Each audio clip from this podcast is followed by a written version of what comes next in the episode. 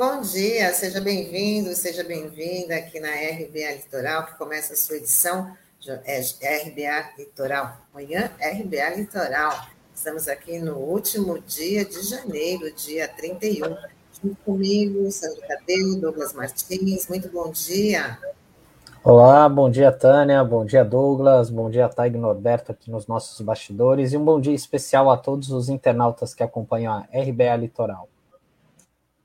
Bom dia, Sandro. Bom dia, Tânia. Bom dia, Taigo. Bom dia, Norberto. Bom dia você que nos acompanha pelas plataformas digitais nessa segunda-feira, dia 31 de janeiro de 2022. Bom, bora começar o nosso giro de notícias falando das chuvas que caíram ontem e castigaram muito o estado de São Paulo. 21, 21 pessoas morreram e 7 estão desaparecidas. Os óbitos foram confirmados nos municípios de Arujá, em Budas Artes, Ribeirão Preto, Várzea Paulista, Jaú, Franco da Rocha e Francisco Morato. Houve transbordamentos de rios e deslizamentos de terras. Segundo a Defesa Civil de São Paulo, cerca de 500 famílias estão desalojadas. Bom, todo ano a gente assiste essas tragédias causadas pelas chuvas e parece que aí também já são tragédias anunciadas né? Falta de planejamento, falta de monitoramento. É, Tânia, realmente é um cenário difícil, né? E a gente lamenta aí, foram mais de 500 famílias desabrigadas, pelo menos sete crianças aí que vieram a falecer por conta das chuvas, e é impressionante, né? Algumas, algumas imagens foram chocantes, uma delas até é, um senhor estava numa moto aquática levando duas crianças, resgatando, mas por conta da força das águas ela acabou virando ali, mas os bombeiros conseguiram salvar o, os três, né? Eu acho que foi em Franco da Rocha essas imagens. É, e também fora os prejuízos que são causados à população, né? Que, como, por exemplo, ontem teve a interdição de uma das linhas de metrô que da, da CPTM, né? Que liga ali Caieiras, Francisco Morato, que foi muito atingida pelas chuvas. Aqui na, é, em São Paulo também teve alguns pontos de alagamento, pessoas acabaram ficando sem luz, e também aqui na Baixada, né? Foi um, praticamente um final de semana de chuvas, né? É, não com aquela força das águas que a gente teve já em outras ocasiões, a gente tem que lembrar sempre o que ocorreu em 2020, no início de março de 2020, quando mais é, 50 pessoas vieram a falecer que moravam em morros aqui da cidade.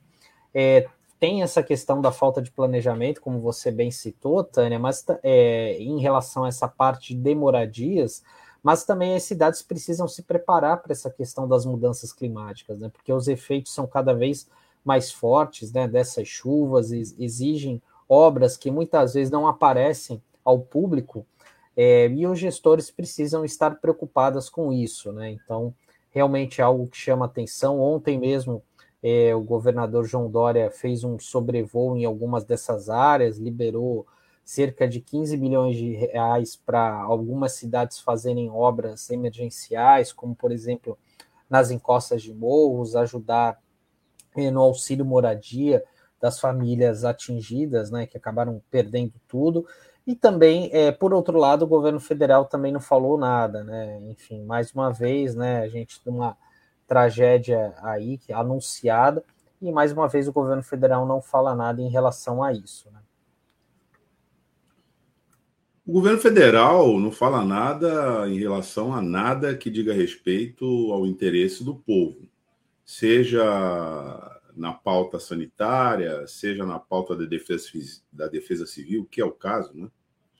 Ou mesmo na pauta da sobrevivência cotidiana da maior parte da população que não suporta mais essas políticas é, com efeitos devastadores no plano econômico. Já o governo estadual, que cumpriu o protocolo de ir ao local, verem logo, porque é isso que se espera né, do, do, de, um, de uma autoridade de Estado quando acontece uma situação como essa.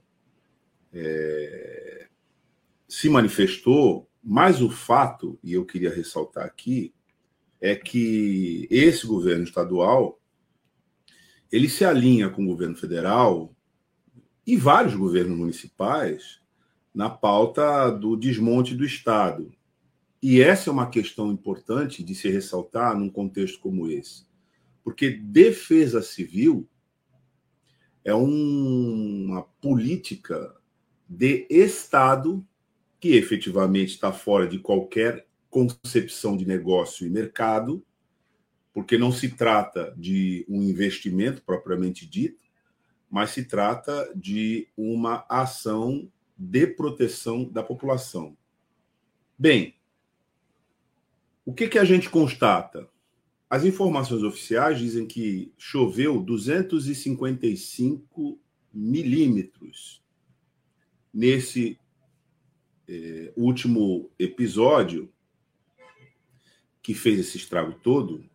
E aí vem aquela clássica observação, depois da informação da quantidade de chuva que se enfrentou numa determinada circunstância, que é, me parece já padrão, praticamente o total do que se esperava para o mês inteiro choveu em um ou dois dias. Quantas vezes a gente já ouviu falar isso? Aqui, na Baixada, há dois anos, a gente teve aquela tragédia.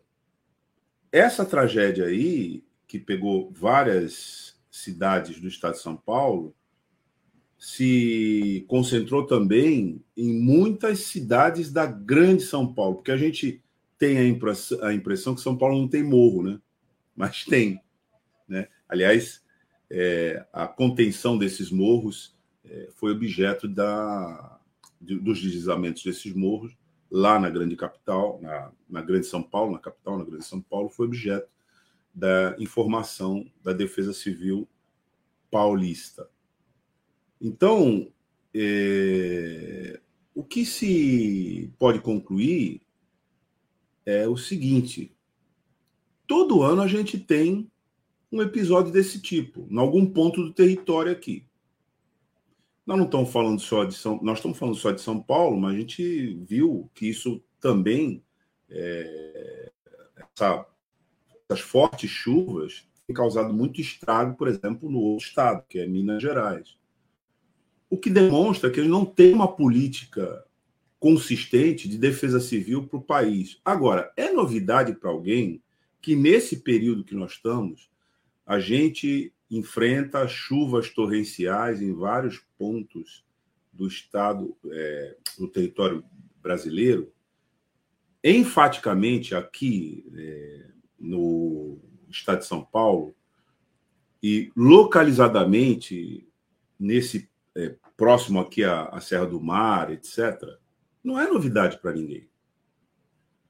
Agora, como isso se deu em escala, é, pelo menos pluriestadual, podemos dizer assim, né, porque não foi só no estado de São Paulo, é evidente que isso desafia uma política de defesa civil, que aí sim a gente pode concluir aqui, pelo que a gente falou, pelo que a gente vê e pelo que a gente vive recorrentemente no país, que essa política de defesa civil para enfrentar um fenômeno conhecido e recorrente, ela simplesmente não existe. E não existe porque essa orientação desses governantes tem sido sempre de desarticulação e desmonte do aparelho de Estado. Por excelência, uma pauta como defesa civil precisa do Estado, precisa de profissionais, precisa de é, carreiras de profissionais treinados, preparados, experimentados. Isso que a gente está falando aqui não é nenhuma novidade. Se você pegar é, sociedades que enfrentam problemas climáticos recorrentes, ali na América Central, a gente tem Cuba, por exemplo, que vive as voltas com, com furacões, tufões, etc., mas mesmo o sul dos Estados Unidos. Sempre tem um aparato é, de defesa civil já especializado nessa, nessa nessas intempéries, né? com protocolos de aviso para a população, com sistemas de proteção, ou seja, vários mecanismos preventivos. Mas se você olhar aqui no nosso, no nosso Brasil, em termos é, dessa política, isso praticamente não existe. E essa tem sido uma denúncia permanente dos profissionais de defesa civil. É só você é, parar para pensar se a gente imagina né, algum aparato, quando você toca nesse assunto, algum aparato no qual você possa dizer: bom, esse aparato aqui é o que vai agir caso aconteça é, uma tragédia ou algo desse nível. Não, você só pensa o quê?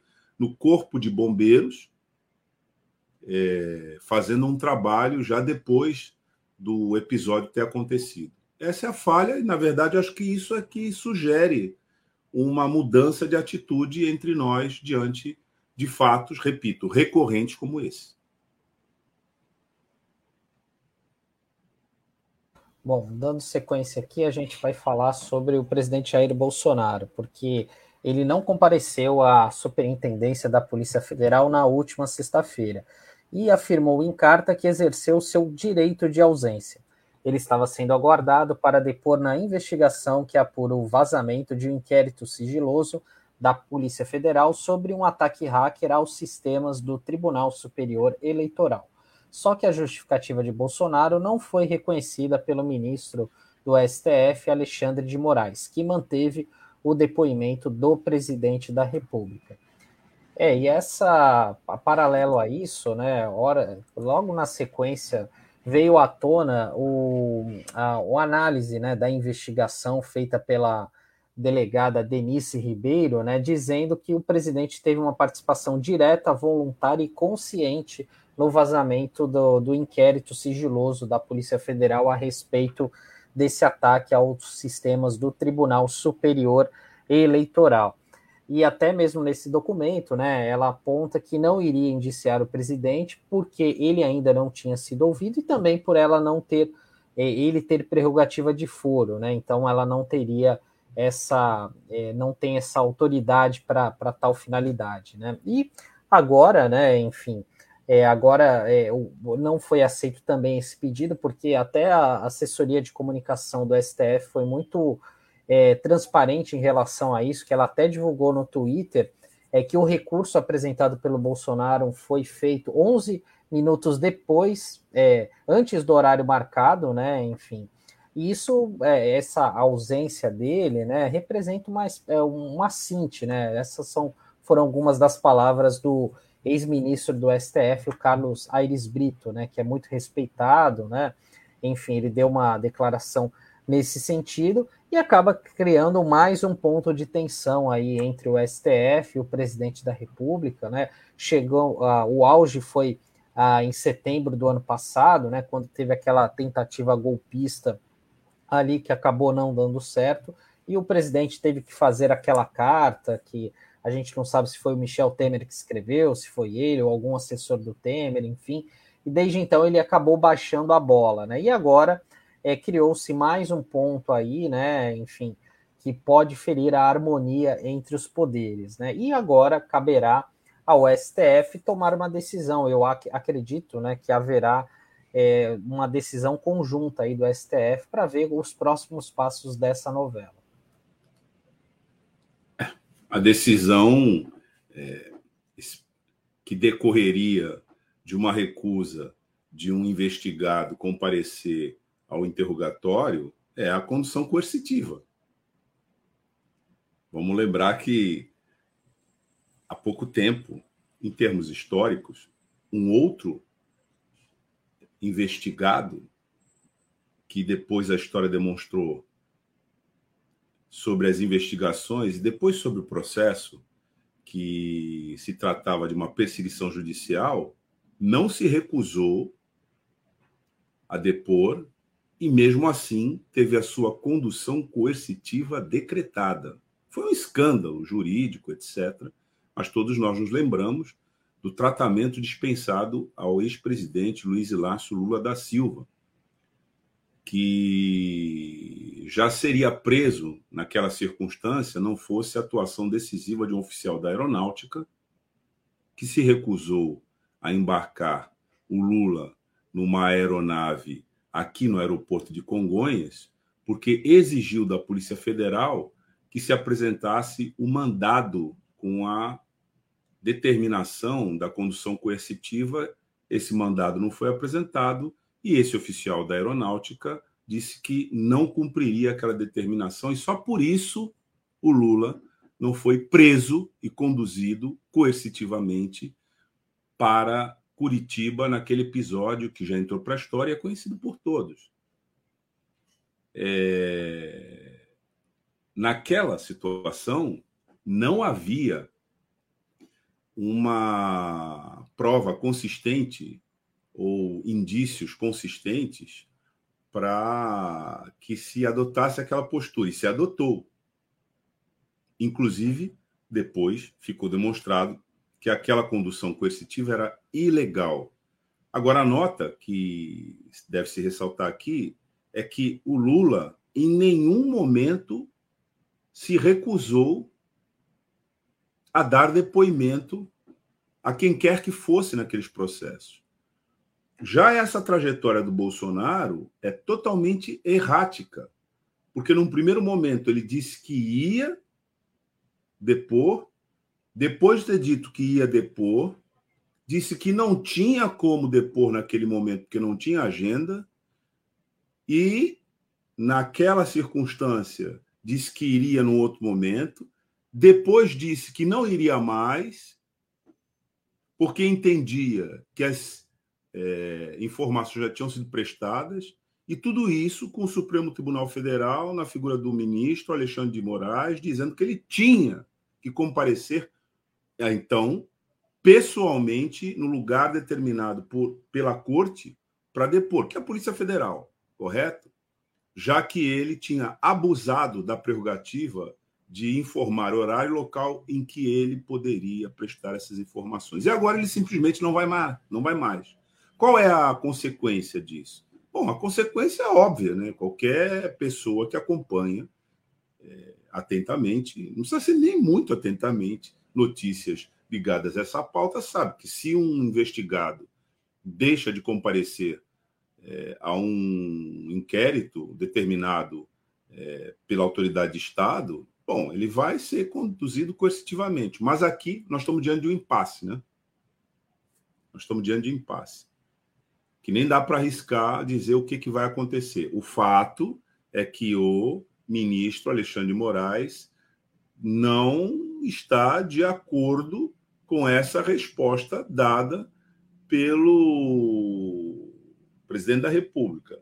E como foi dito aqui, a própria Polícia Federal já indica que os elementos colhidos apontam para uma atuação direta, voluntária e consciente de Felipe Barros Batista de Toledo Ribeiro e de Jair Messias Bolsonaro na prática do crime previsto no artigo 325, parágrafo 2 combinado com 327, parágrafo 2 do Código Penal Brasileiro, considerando que, na condição de funcionários públicos, revelaram conteúdo de inquérito policial que deveria permanecer em segredo até o fim das diligências. Bom, se o presidente da República comete um crime, como descrito aqui e apontado pela Polícia Federal e reiterado nessa oportunidade, pelo fato de ele ser presidente da República, o que acontece? Isso vira crime de responsabilidade. Quando o presidente comete um crime de responsabilidade, o que, que acontece? Isso vira impeachment. Mas aí precisa da autorização do presidente da Câmara, Arthur Lira, para que esse processo prossiga. Aí eu pergunto para vocês: será que ele vai autorizar? Fiel escudeiro, não. Douglas, aproveita para a, a, Fabiana colocou aqui uma questão interessante, né, sobre o Bolsonaro poderia permanecer em silêncio no momento do depoimento, que não se confunde com o direito de simplesmente não comparecer. É isso que você estava explicando, né? Sim, porque aí é um princípio constitucional né, de defesa que parte do princípio de que ninguém é obrigado a produzir prova contra si. Você não é obrigado a se auto-incriminar em processos onde o Estado vai exercer a investigação e depois até processamento de condutas que são eventualmente imputadas a você. Então, esse essa possibilidade ela está inserida no direito à ampla defesa. Né? A, a, expressão técnica é maior, ampla defesa é o contraditório, com os meios e recursos a elas inerentes. É assim que a expressão toda consta na nossa Constituição. Aí, dentro dessa expressão, ou garantia, falando mais tecnicamente sobre isso, está é, tá o direito de você não auto, não se auto-incriminar. Está corretíssima a Fabiana quando diz ele poderia, no caso, deveria comparecer ao ambiente para prestar interrogatório e simplesmente permanecer em silêncio. Tânia, a gente viu isso em inúmeras oportunidades na CPI da Covid. Né? Quando os depoentes compareciam, não poderiam deixar de comparecer, porque se eles dissessem que não iriam comparecer, a comissão é, parlamentar de inquérito, nesse caso tem poderes de polícia, poderia determinar a condição coercitiva deles. Numa expressão antiga, direito, é, se dizia que ele seria, esse depoente seria conduzido embaixo de vara, né? Mas o que se quer dizer é que esse depoente, uma vez não comparecendo, dizendo não vou, aí ele está enfrentando a autoridade é, judicial e a autoridade policial, porque a CPI, nesse caso, ela tem poderes equivalentes ao poder de polícia no sentido estrito. Então a pessoa é obrigado a comparecer. Isso é, tem um correlato mais ou menos como a, a, ideia da votação obrigatória, né? Que a gente fala, né? Não, o voto é obrigatório. O comparecimento à cabine é obrigatório. Você pode chegar lá e não votar, votar nulo, anular seu voto, etc. Mas você tem que comparecer lá, né? É o caso aqui. E eu repito, eu sempre falo isso e acho que nunca é demais repetir, sabe, Tânia e Sandro? Quando se tem uma república, o que se indica por esse nome é que ninguém está acima da lei. A maior autoridade numa república, em tese, seria a lei. E por que é que é assim? Porque a república ela se conduz pelo princípio da igualdade. E, em tese, a lei é votada numa, num parlamento aonde aquelas pessoas que estão lá tiveram voto popular para fazer isso. É diferente, por exemplo, da monarquia, que você tem o princípio da irresponsabilidade daquele é, daquela da autoridade nobiliárquica. O rei não tem responsabilidade, ele não pode ser preso, né? porque aí tem toda uma discussão, inclusive histórica, eclesiástica, com ligações né? É, é, sobre a natureza do poder divino do rei, etc ou das teocracias também, né? Nesse caso aqui, não, a república é todo mundo é igual. Então não é porque você exerce um cargo público que você não vai cumprir a lei, muito pelo contrário diz, né, o princípio republicano. Porque você exerce um cargo público, você está mais é, vinculado aos poderes de uma lei do que se não o fizesse. Agora, não é bem assim que se comporta é, o presidente da República e o clã, né? Eles acham mesmo que eles estão numa monarquia. E aí fazem coisas do tipo, não vou e pronto. E aí, sempre que fazem isso, criam uma crise, né? Vamos ver como é que vai se é, desenrolar essa crise, porque agora tem realmente um impasse. O chefe do Poder Executivo diz: não vou comparecer. E aí o Poder Judiciário diz: você tem que comparecer o que, que vai acontecer?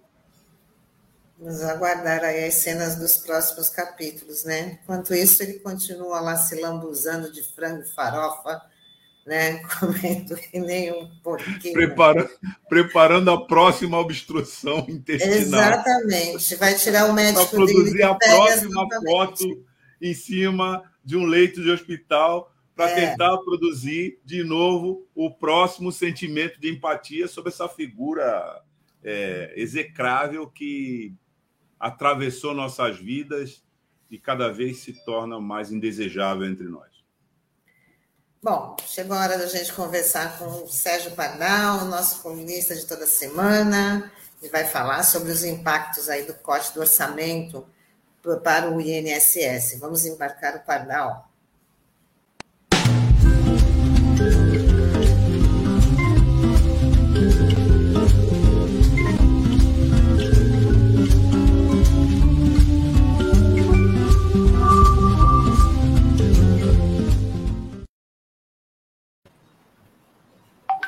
Bom dia, Pardal, seja bem-vindo. Você que sabe comer direitinho, um frango com farofa, né? Não precisa dizer que é, a pessoa é cima. Toda, faz toda aquela lambuzada, né? Bom dia, Tânia. Bom dia, Sandro. Bom dia, Douglas. Bom, bom dia. Bom dia a todo mundo que nos assiste, que participa a... conosco. A Tânia hoje está sendo cruel, porque numa outra oportunidade, uma outra figura também de projeção nacional disse: Bom, gente, alguém tem que ensinar esse homem a comer camarão. Não é? Não dá para comer com cabeça e tudo. Mas frutos do mar não é. Ter... Frutos do mar não é para esse rapaz. Ele, não, não, não. ele é dedicado. Mas agora a gente está vendo também que as penosas também complicam a vida dele.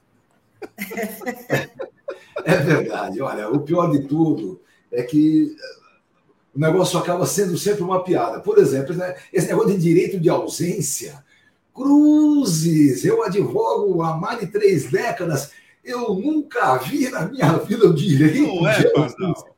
E ele exerce. Eu fico pensando, o que que, os, o que que você que é professor universitário, o que que os teus alunos ficam pensando diante de uma informação dessa, porque o sujeito lê lá.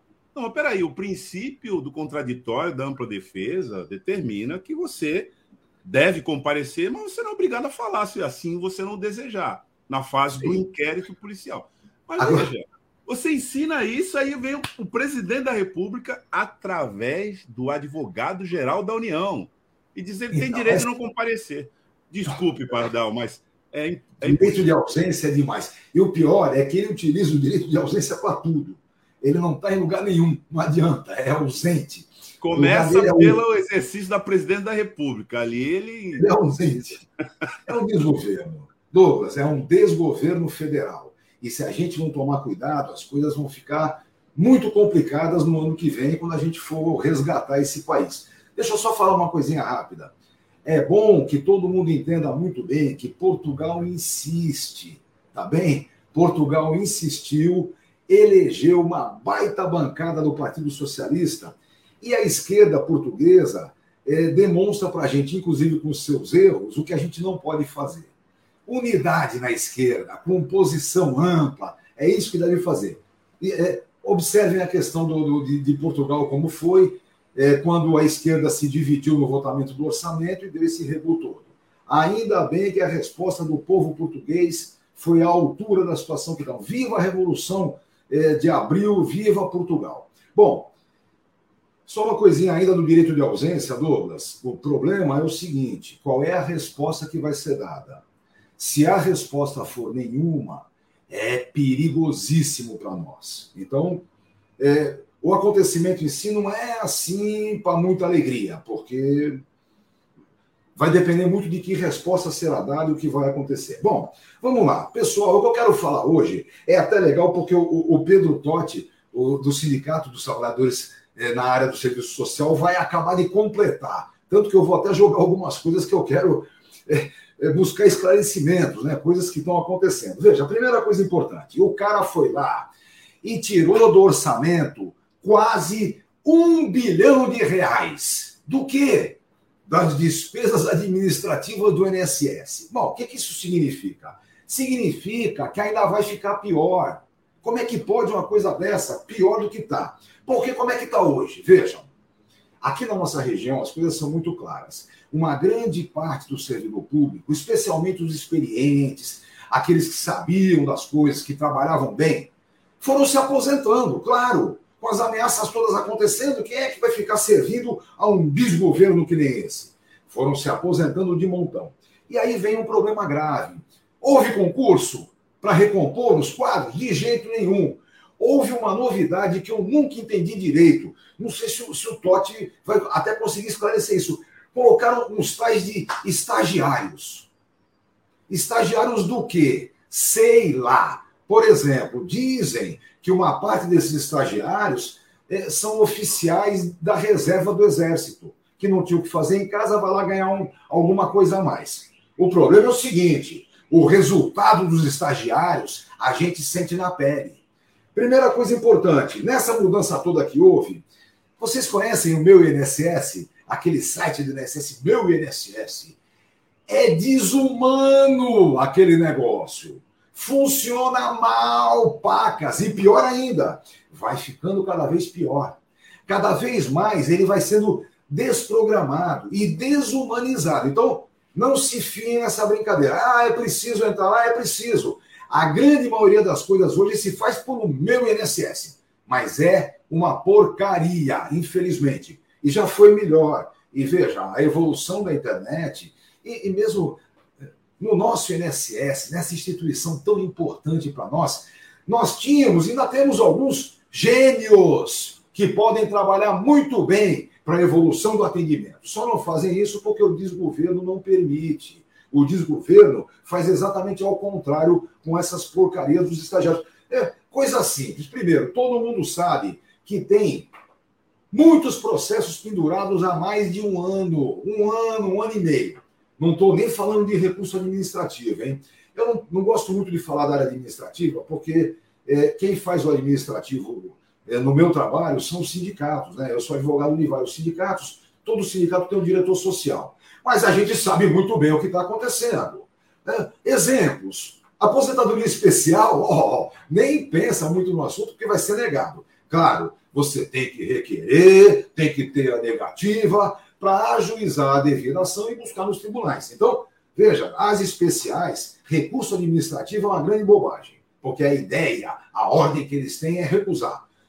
Indefiro, indefiro, indefiro. Bom, nas aposentadorias por tempo de contribuição, todo mundo sabe, foi extinta agora em 19. Esse, essa emenda 103 extinguiu. Eu até já comentei aqui, esse é um benefício que eu acho muito difícil, quase impossível trazer de volta. Mas ele existia e ele tem condições efetivas de ser concedido. O que, que acontece? Hoje em dia está assim. Está na carteira de trabalho do cara, sem rasura, sem coisa nenhuma. Mas aí o cara vai lá no computador, procura no CNIS, Cadastro Nacional de Informações Sociais, e diz: não, se aqui não consta, é fraude. E não conta. É o que está. Que é coisa pior. O sujeito pega os carnezinhos, entra no meio INSS, digitaliza os carnezinhos todo para provar que pagou. E o sujeito, quando chega lá, olha no CNIS e diz: ignorarei e ignora os carnês que estão digitalizados e colocados lá. Então, as coisas estão assim. Não estou nem falando de auxílio doença, não estou falando de perícia. Mas vamos terminar com mais um exemplozinho bacana. Vocês conhecem a certidão de tempo de contribuição?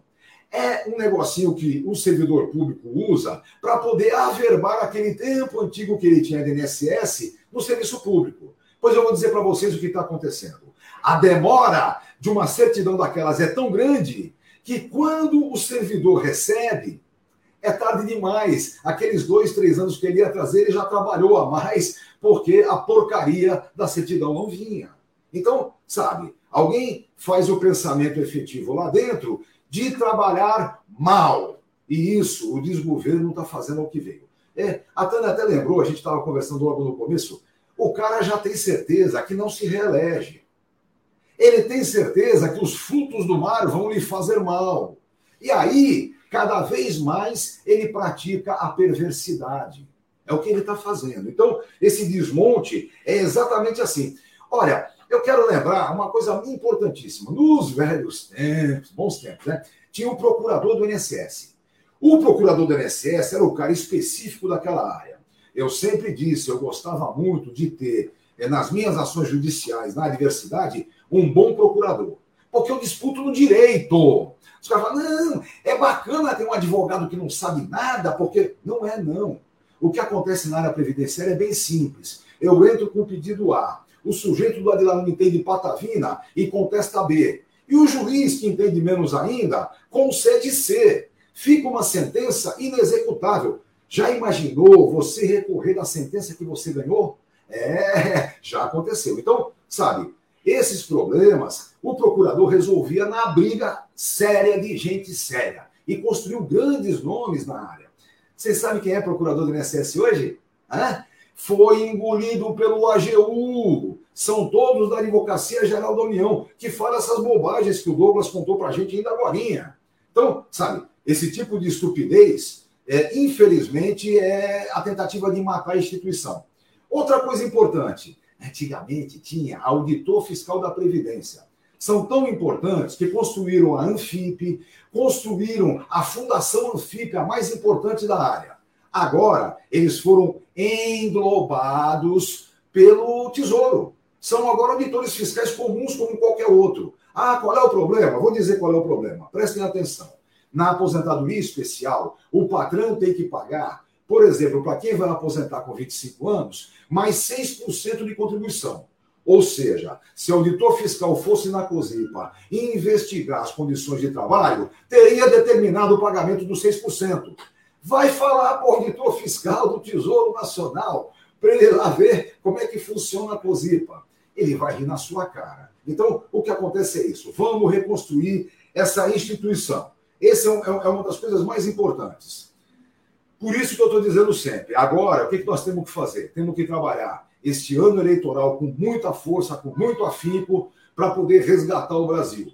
E temos que trabalhar no dia a dia, nos sindicatos, é, no Poder Judiciário, no Poder Legislativo. Temos que trabalhar com muita força para impedir o desmonte absoluto é, das questões sociais que o Brasil tem. Lembrar sempre, pessoal, SUS e INSS são os heróis do nosso combate à pandemia. E esses heróis, se não fosse uma força grande, inclusive de servidores públicos que ainda estão neles, eh, não fosse essa força muito grande, já teriam sido desmontados. Então, vamos lutar por isso. Reconstruir o Estado Democrático de Direito no Brasil, sem esquecer o direito social. E nessas condições, nós temos que resgatar INSS e SUS com toda a força, com todo o trabalho que a gente sabe que vai conseguir fazer, porque temos a capacidade, é, temos história nisso. Eu falei um dia desses, né? Ano que vem, pessoal, a gente comemora 100 anos da Previdência Brasileira inscrita na lei. Não é qualquer coisa, é uma história. Então, esse tal de INSS tem que ser resgatado. Nós conseguimos não permitir a privatização da Previdência, a chilenização é, nessa emenda de 19, e então temos ainda a estrutura, temos ainda a possibilidade efetiva do resgate dessa coisa importante que é o nosso Instituto Nacional do Seguro Social e o nosso é, é, é o Sistema Único de Saúde, que é o SUS. Também são coisas importantíssimas e a gente vai ter é, que batalhar bastante por eles. Né? É isso, acho. É, peço que é, lembrem ao Pedro, lembrem ao Totti, essa discussão sobre o que representou efetivamente. Agora, uma coisinha só. Lembrem que é possível arrebentar essa ideia do desgoverno de tirar um bilhão do INSS. É possível. É, então vamos forçar para isso, vamos trabalhar para isso, vamos fazer campanha. Campanha devolva o bilhão do INSS, porque senão as coisas vão conseguir ficar muito piores do que estão. E quem está na luta do dia a dia, os segurados, os advogados, os sindicalistas, sabem muito bem como é que as coisas ficaram e, e, e o desplante do desmonte que esse pilantra, esse desgoverno está fazendo em grandes instituições brasileiras. Mas não tem problema, não. Nós vamos recuperar isso a partir de janeiro do ano que vem e temos que manter o máximo possível. Né? Vamos, vamos trabalhar para que é, o desmonte não seja absoluto. Vamos mostrar, inclusive, à sociedade o que representa Estado. E coisa incrível, né? O Lula tem feito algumas exposições que são assim fenomenais. É coisa de chefe de Estado. Sabe bem o que é política de Estado, sabe muito bem é, é, o que é que está acontecendo hoje, a questão da contrarreforma, é, a recomposição do direito trabalhista e, por consequência disso, é, da Seguridade Social. A Seguridade Social brasileira, que tem saúde, assistência social e previdência contributiva, é gloriosa na sua história. Vamos recuperar isso é, a partir do ano que vem, com toda certeza. É isso, pessoal. Vamos devolver. A campanha agora é devolva o bilhão do INSS. Faça favor, né? É isso mesmo, Pardal. E a gente vai ainda tratar desse assunto e nas outras semanas também, porque isso daí é muito importante, até para a compreensão e para a união das categorias, para pressionar aí, né, essa Veja, valorização. Eu, eu, comentei ainda um dia desses, né? eu comentei hoje com você. Saiu uma pesquisa mostrando que entre o serviço público e o serviço no trabalho privado formal, né, tirando os informais, no serviço público, a desigualdade que se apresenta é maior. Isso é um absurdo. O serviço público tem que ter uma recuperação salarial da grande massa de trabalhadores para que possa ser exemplo para a sociedade. Então, essa é uma das coisas que tem que discutir. Vamos debater. Sabe, é, é, é aquela historinha. 140 mil por mês, não, não dá para dizer que é salário de servidor público. Não dá. Isso não é possível, né? Quando isso acontece, e alguma gambiarra aconteceu ali. Vamos brigar sobre isso e por salários dignos e decentes para todo servidor público. Lembrar, o Estado deve ser indutor do crescimento econômico e não uma porcariazinha que só serve para aprender. Né? Estado que só serve para aprender foi antes da Segunda Guerra Mundial. Depois disso, o Estado passou a ter obrigações que deve cumprir. Obrigações como saúde pública, saneamento básico, educação, essas coisinhas assim, né? Trabalho. Defesa civil. Defesa civil, essa, essas coisas, para morrer menos gente à toa, né? Veja, as mortes agora com, com, com as chuvas, meu, é, sabe, é, é de chorar de vergonha. Infelizmente é isso, é chorar de vergonha. Como pode acontecer isso num país como o nosso? sabe? Um país é, é, sortudo nessas questões, muito sortudo. Eu nunca vi passar o furacão. Você já viu passar o furacão por aqui? Pô, então, sabe, quando acontecem essas coisas, é, é preciso ter capacidade de resposta, é preciso efetivamente zelar, inclusive, por, por quem mais precisa. A pandemia é, foi terrível e destruiu toda e qualquer vitrininha que o neoliberalismo ainda tinha. Não existem mais vitrines. O mundo todo está compreendendo efetivamente que a solidariedade necessária tem que estar disposta na lei. Entendeu? Vejam, se vocês pegarem as ONGs que sobrevivem efetivamente de gente que contribui, as ONGs no princípio da pandemia cresceram, começaram a trabalhar, agora as doações são muito menos. Por que será, não é? Será que a bondade humana diminuiu? Não é. É porque solidariedade de verdade é aquela que a lei determina.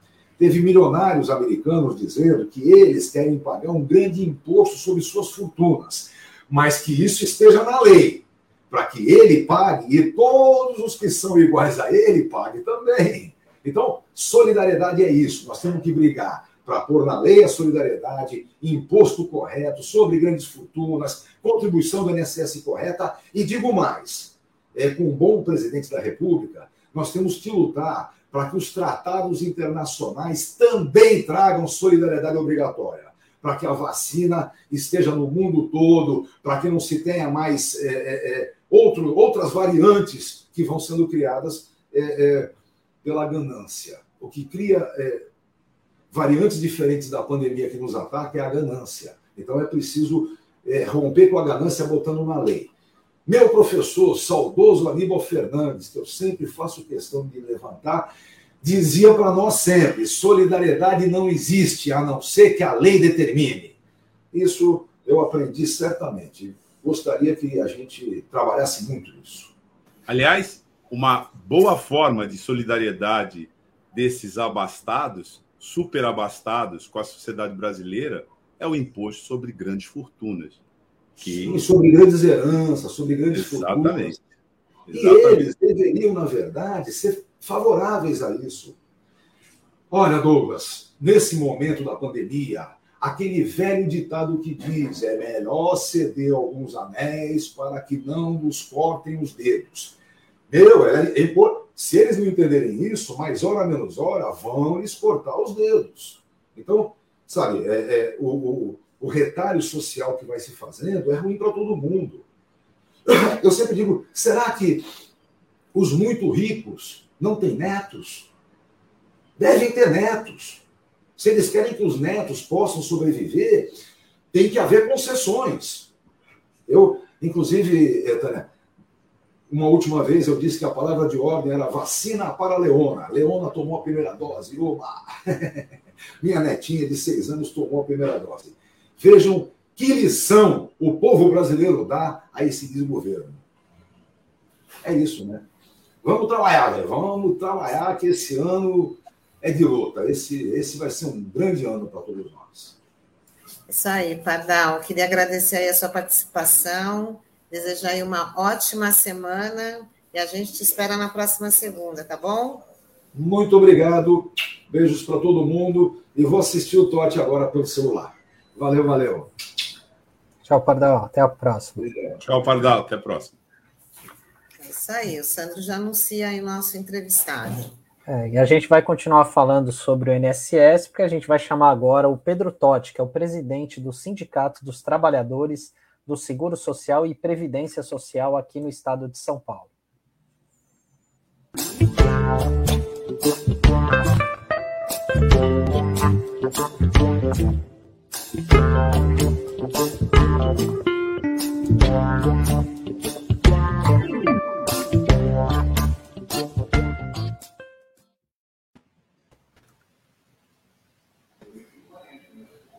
Seu microfone. Bom dia, Pedro Totti, seja bem-vindo. Bom dia, Tânia. Bom dia, Sandro. Bom dia, o Douglas, o Pardal, que estava presente aqui, estava ouvindo atentamente é, as palavras que ele estava dizendo. É, e a todos que estão participando, né, todas as pessoas que estão participando, meu bom dia. E estou à disposição de vocês aqui. Bom dia, Pedro. Seja bem-vindo.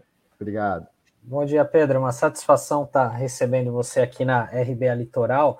E a gente já queria começar te perguntando o seguinte: é, o Pardal falou bem aqui sobre essa questão do corte de quase um bilhão de reais é, no orçamento do INSS.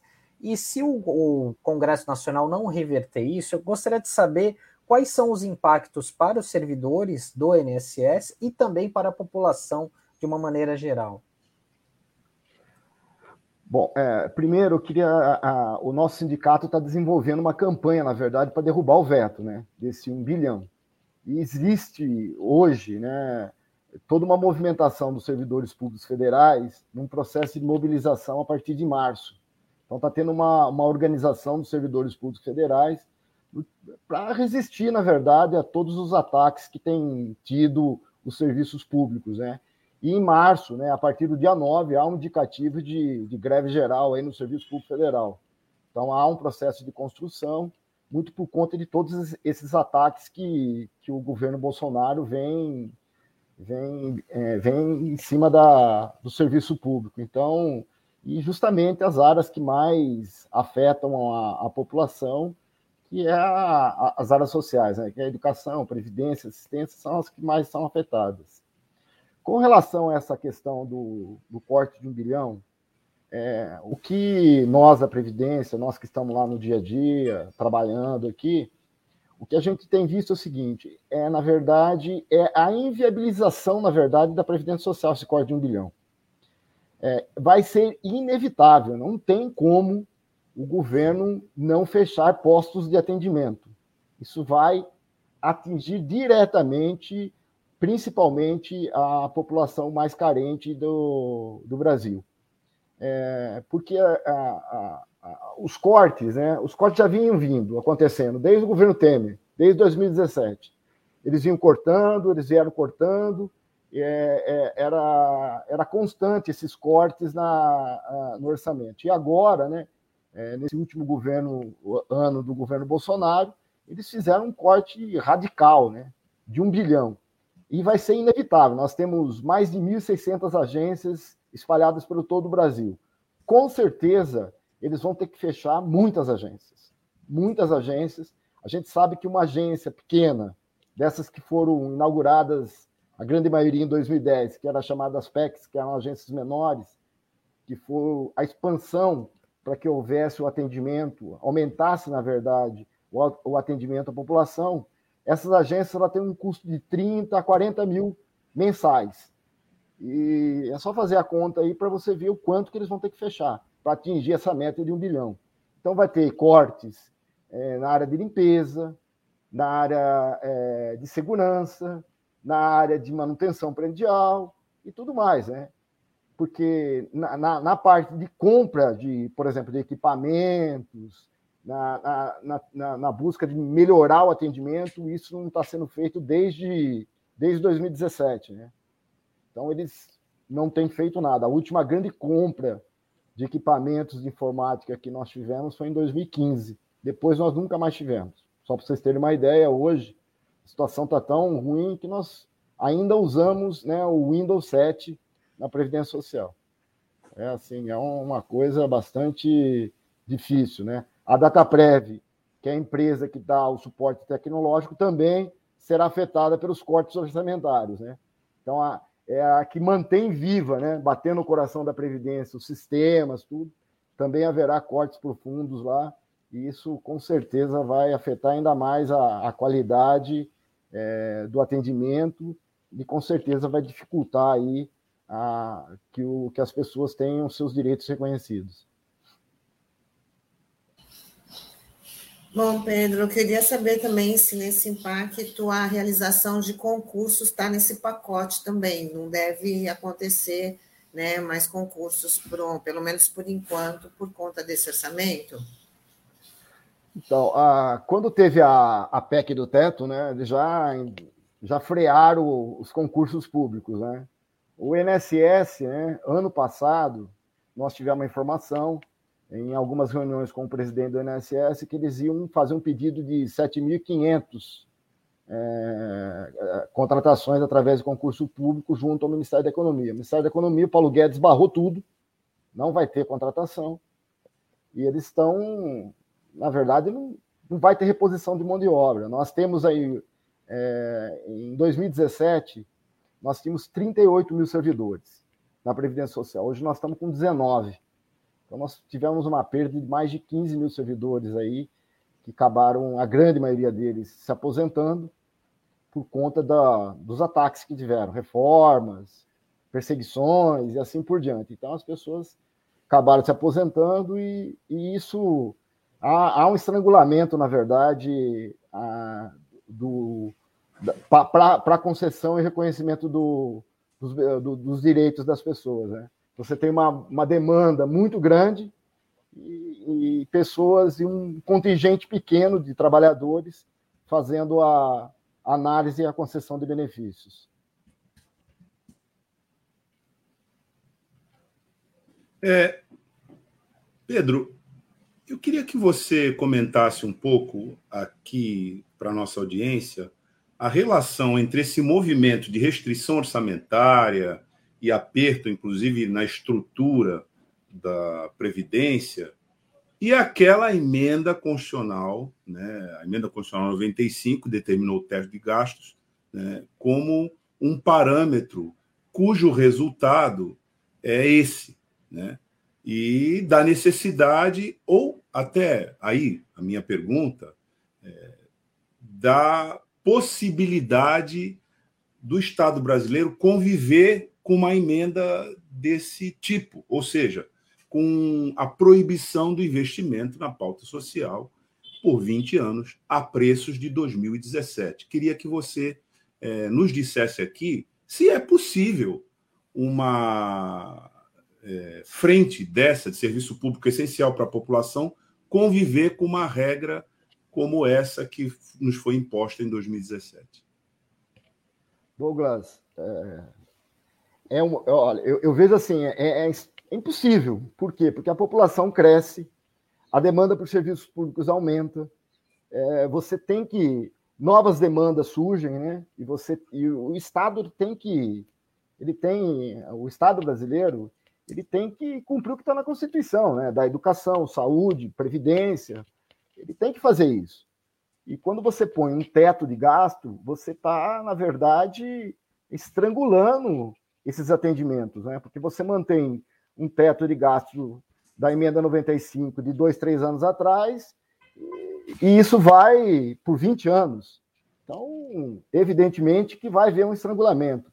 O INSS, o que, que ele adotou, na verdade? O que, que ele tentou fazer? Ele, ele, a partir do governo Bolsonaro, eles achavam que a, o atendimento remoto substituiria, na verdade, o atendimento presencial.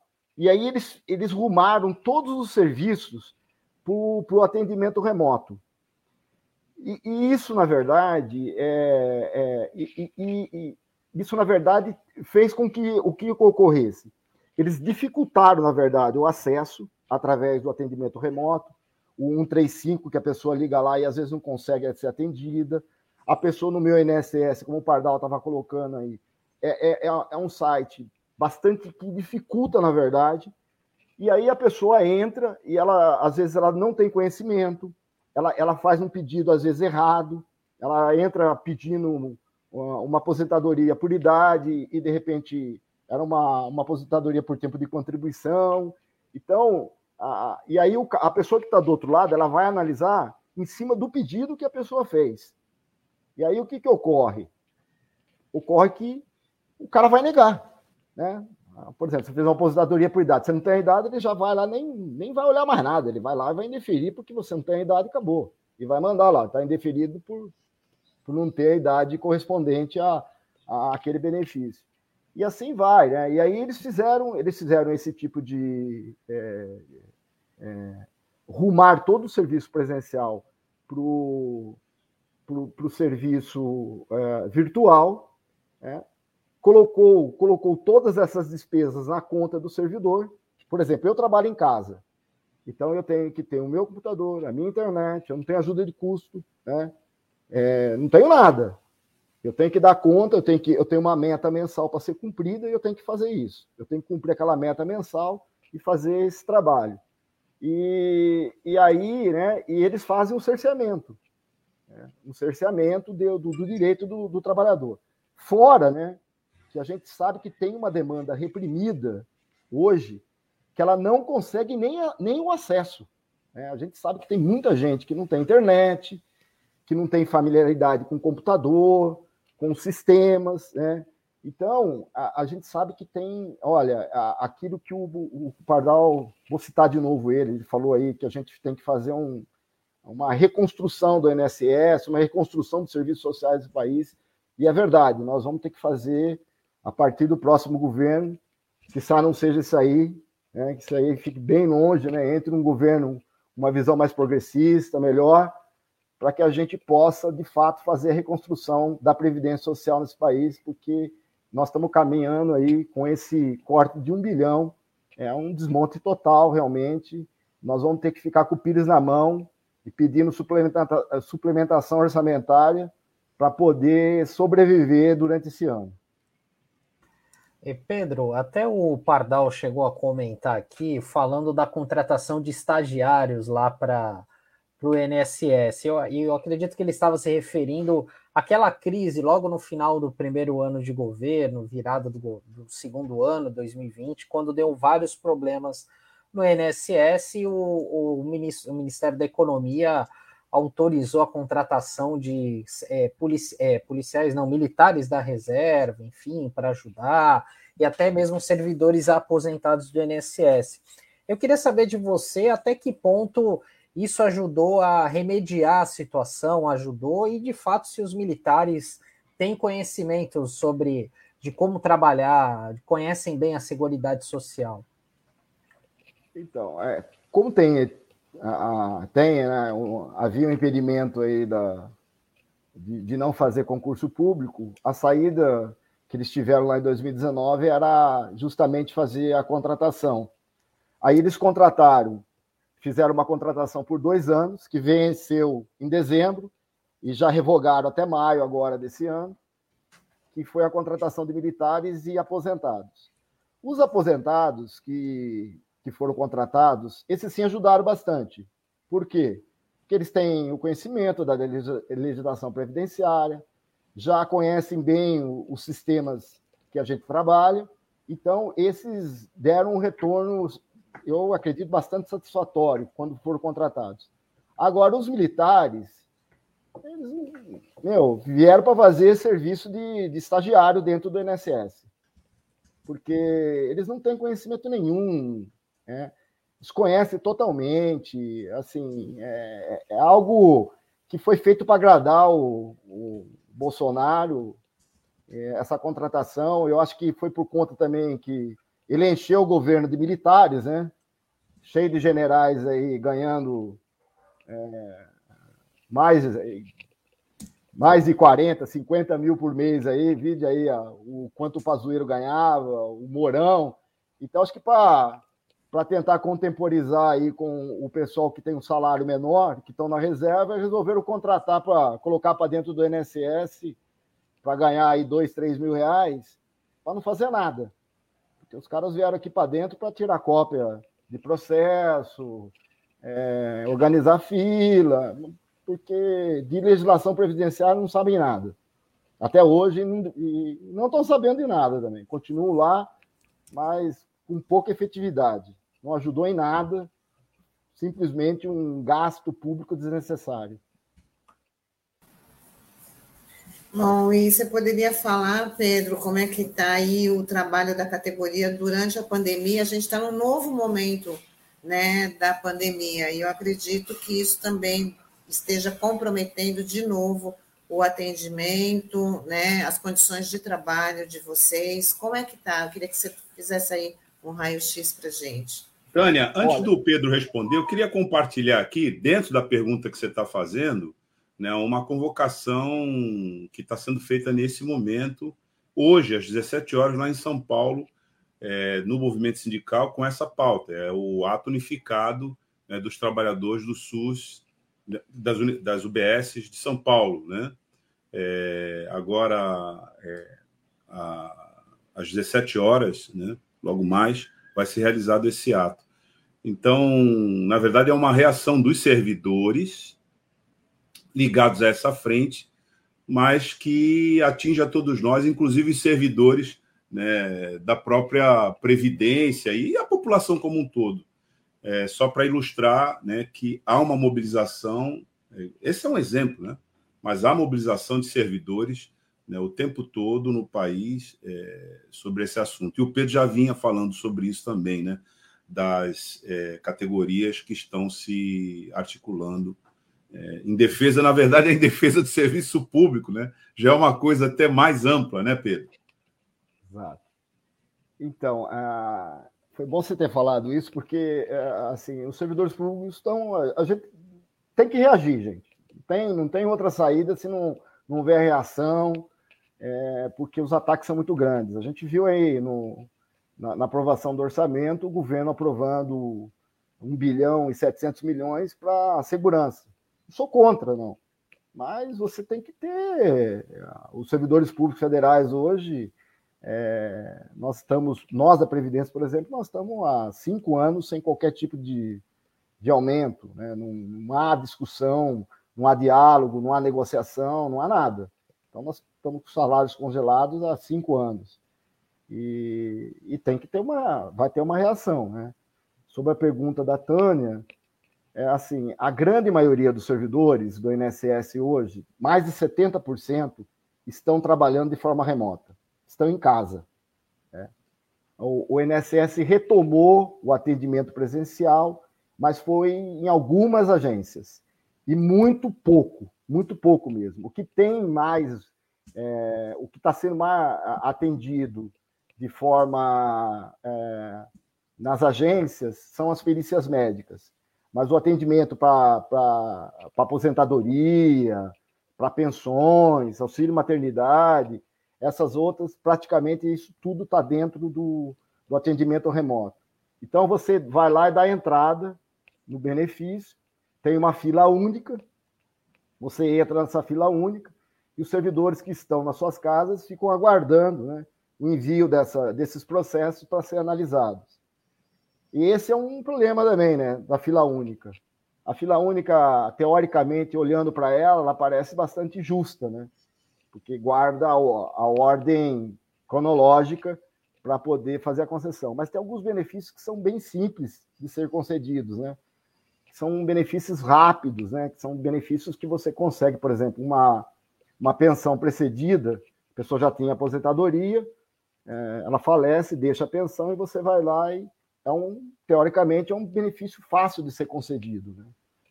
E, e às vezes ele fica na fila lá, aguardando dois, três meses para ser feito, sendo que você conseguiria fazer em 10, 15 minutos um benefício desse. Então, não há nenhum tipo de triagem nessa fila. Né? Teria que haver uma triagem para ver quais são os benefícios que são mais fáceis de serem resolvidos, você faria e depois ia trabalhando os outros. Mas, infelizmente, é isso. Nós temos aí uma fila de 1, 1 milhão e 800 milhões de benefícios. E você também, né? É, olha só que coisa engraçada, né? Nós tivemos a, a pandemia, os servidores foram trabalhar em casa, como ele tem equipamentos, internet melhor, houve um aumento de produtividade desses servidores trabalhando em casa em torno de 30%. Só que não dá conta da demanda, é, não consegue dar conta da demanda e suprir esses mais de 15 mil servidores que se aposentaram. Então, é o governo, na verdade, a única forma que ele tem de manter o INSS funcionando e tentando funcionar é justamente impedir que as pessoas tenham seu reconhecimento de direito previdenciário reconhecido.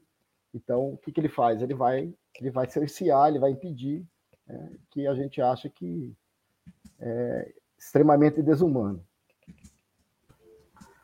Pedro, a gente queria te agradecer aqui pela oportunidade, pelos esclarecimentos, né? E saber onde que a nossa audiência pode acompanhar os próximos passos aí da luta da categoria, né? Enfim, queria que você pudesse passar os canais de informação que vocês têm, né, no sindicato, né, e até a te agradecer e, a gente te aguarda numa próxima oportunidade aqui na RBA. É, nós temos a, a, a, a o, CINSP, né, nós temos o, a nossa página, que é www.cinsp.gov.br, nós temos o, os nossos canais na, na página é, do Facebook, do Instagram, é, e a gente sempre está colocando as notícias aí do INSS, do dia a dia, né? A gente sempre está tá deixando aí a, a população é, sabendo do, dos fatos que estão ocorrendo dentro da, do INSS e, e, vamos, vamos aí, né, na luta contra o governo Bolsonaro e vamos derrubar esse veto para que a Previdência possa sobreviver esse ano e, quiçá, no próximo 2023 a gente tenha um governo de reconstrução. É isso aí. Ah, ótimo, Pedro. Obrigada. Muito obrigado. Obrigado a vocês. Um abraço a todos. Valeu, Pedro. Até a próxima. Obrigado, Douglas. Um abraço. Antes da gente encerrar a nossa edição de hoje, ler uma nota de uma mais uma tragédia aqui na nossa na nossa região, que na madrugada de hoje, por volta das três e meia da manhã, o incêndio atingiu a comunidade do Dique das Caixetas, em São Vicente. 21 barracos foram destruídos e 70 pessoas estão desabrigadas. As causas do incêndio ainda estão sendo apuradas e os moradores precisam de ajuda. Quem quiser fazer doações, é só ligar para o número DDD 13 99127 4856. Eu vou repetir: 991274856.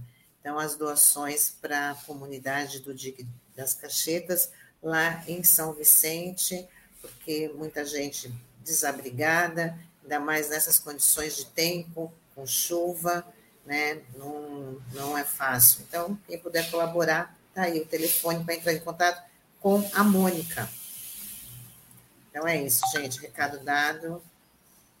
É importante recado, né, Tânia? Porque a gente começou falando o programa aqui sobre defesa civil, falta de planejamento, né? E o DIC das cachetas é um exemplo claro disso aqui na nossa região, né? Da falência da política habitacional que a gente tem aqui. A Baixada é a região do estado onde tem o maior índice, né, de, de, é, de, falta de moradias, né, aqui no estado, ficando atrás apenas da região da Grande São Paulo, né, então, infelizmente, né, isso está suscetível a ocorrer nessas comunidades, né, e a gente espera aí que a população seja solidária, né, para dar esse auxílio aí emergencial para essas pessoas. Isso mesmo. É...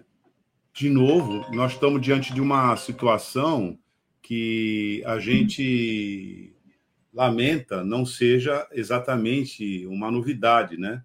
Porque assim como deslizamentos com vítimas no estado e particularmente aqui na nossa região, todo começo de ano a gente é, informa e a gente vinha falando, como o Sandro disse, da necessidade de ter uma política consistente de defesa, de defesa civil que nos previna e tenha atos preventivos sobre esse tema, é, também os incêndios exatamente nessas é, favelas aqui, nessas que são as palafitas né, na nossa região, também são muito recorrentes. É uma tragédia que o, ela esconde uma outra tragédia, sabe, é, Tânia e Sandro? que é a tragédia da banalização da tragédia.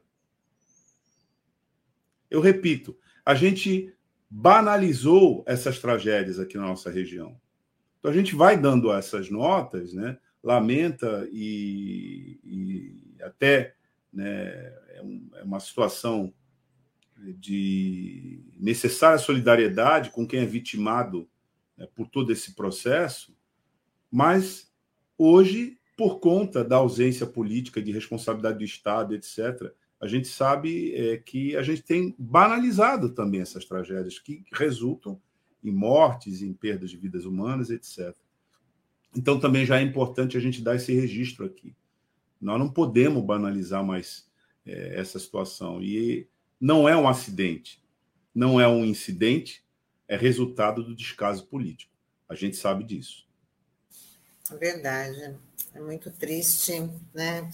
Que a gente pode fazer da nossa parte é tentar colaborar aí, dando o mínimo necessário para essa comunidade que já tem um, já, já antes de incêndio, né? A vida já é tão dramática devido às condições de, de insalubridade, nessas condições indignas de moradia, porque foram barracos, né? Que foram queimados. Então, que essas pessoas possam aí ter o mínimo necessário para sobreviver, né? Bom, e assim a gente vai encerrando amanhã, o nosso Manhã RBA Litoral de hoje, essa segunda-feira, 31 de janeiro, último dia do mês. Amanhã já começamos um novo mês de 2022 e estaremos de volta. Muito obrigada, Douglas, Sandro, Taigo, Norberto e vocês, internautas que fazem a nossa, né, nosso programa, que ajuda a gente a fazer nosso programa. Muito obrigada aí pela interação. A gente está de volta amanhã no mesmo horário. Ô, Tânia, e ao contrário da canção popular, né? Neste ano, em fevereiro, não tem carnaval. Não tem carnaval. Né? E a gente está marcando, estão é, tentando transferir para abril, mas a gente também não sabe se em abril não, vai ter carnaval. Né? Na verdade, o que a gente sabe é então, é que vai ter a necessidade de lutar de maneira resoluta contra é, os riscos que estão sendo colocados pela pandemia. Não ouçam o presidente da República, não ouçam o ministro da Saúde deste presidente da República não sigam o terraplanismo sanitário. Esses conselhos salvam as nossas vidas. É mesmo, viu, Douglas? Até porque é, nas, na, nas manchetes dos, dos, jornais, dos telejornais, falam que 94% das pessoas internadas né, com essa nova variante, a Omicron, né, elas não estão vacinadas. Então, a vacina salva a vida, o distanciamento ainda é necessário, o uso de máscara, uma, uma máscara boa ainda é necessário. Então, estamos aí, as medidas não. A gente não pode abaixar a guarda em relação às medidas sanitárias.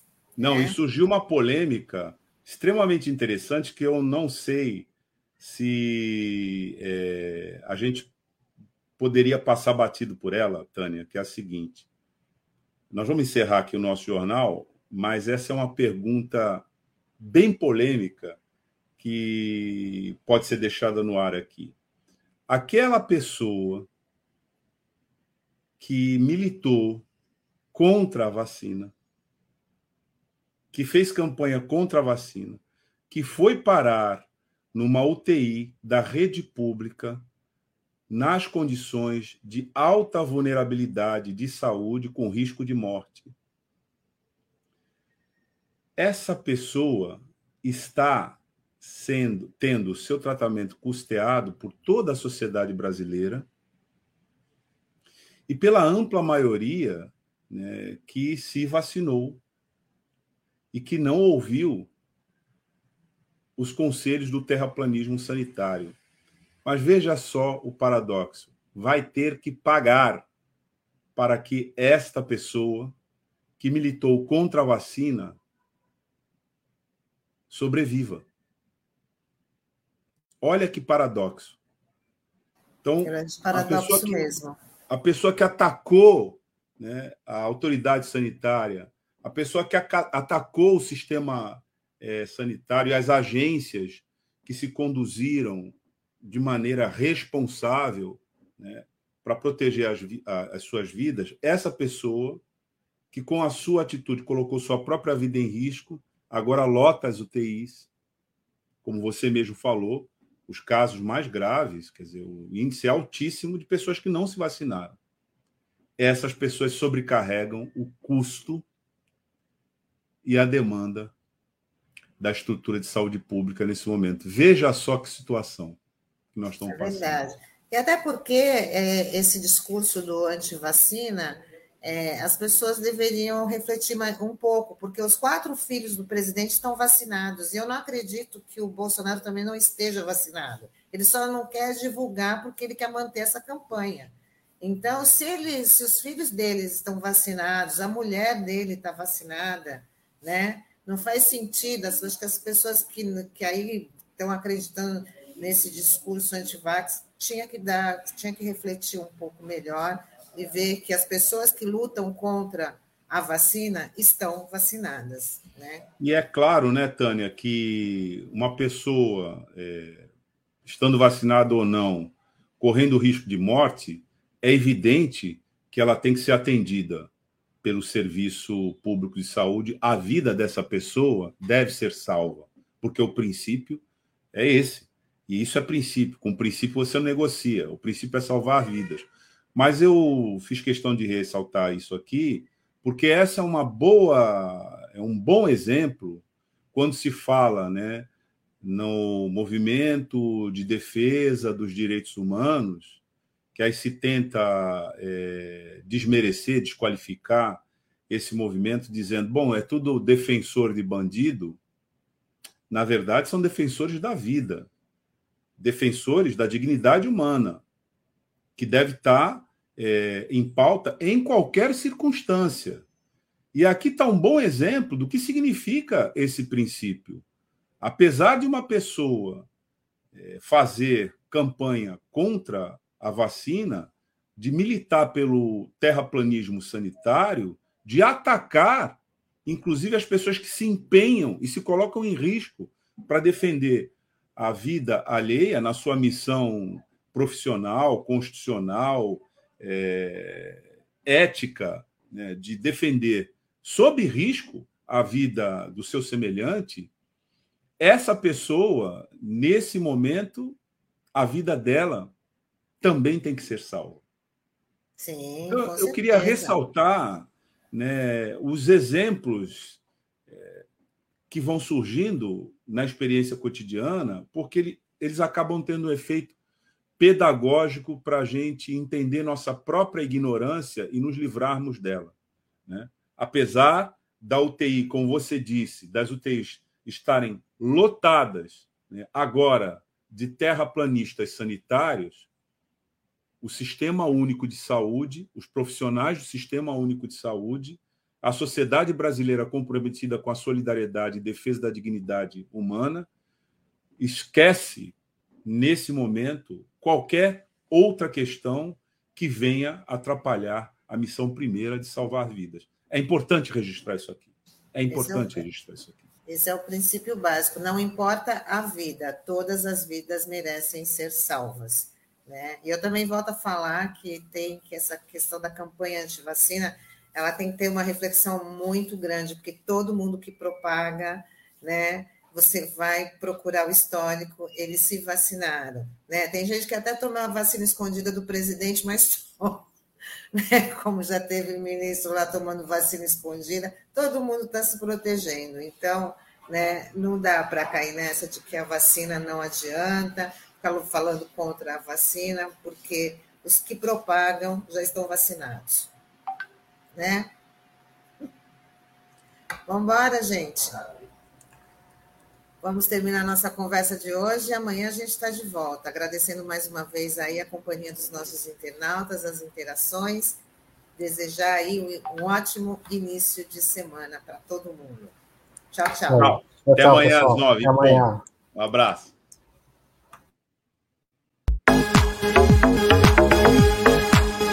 A Rádio Brasil Atual Litoral é uma realização da Fundação Setaporte apoio cultural do Sindicato Setaporte.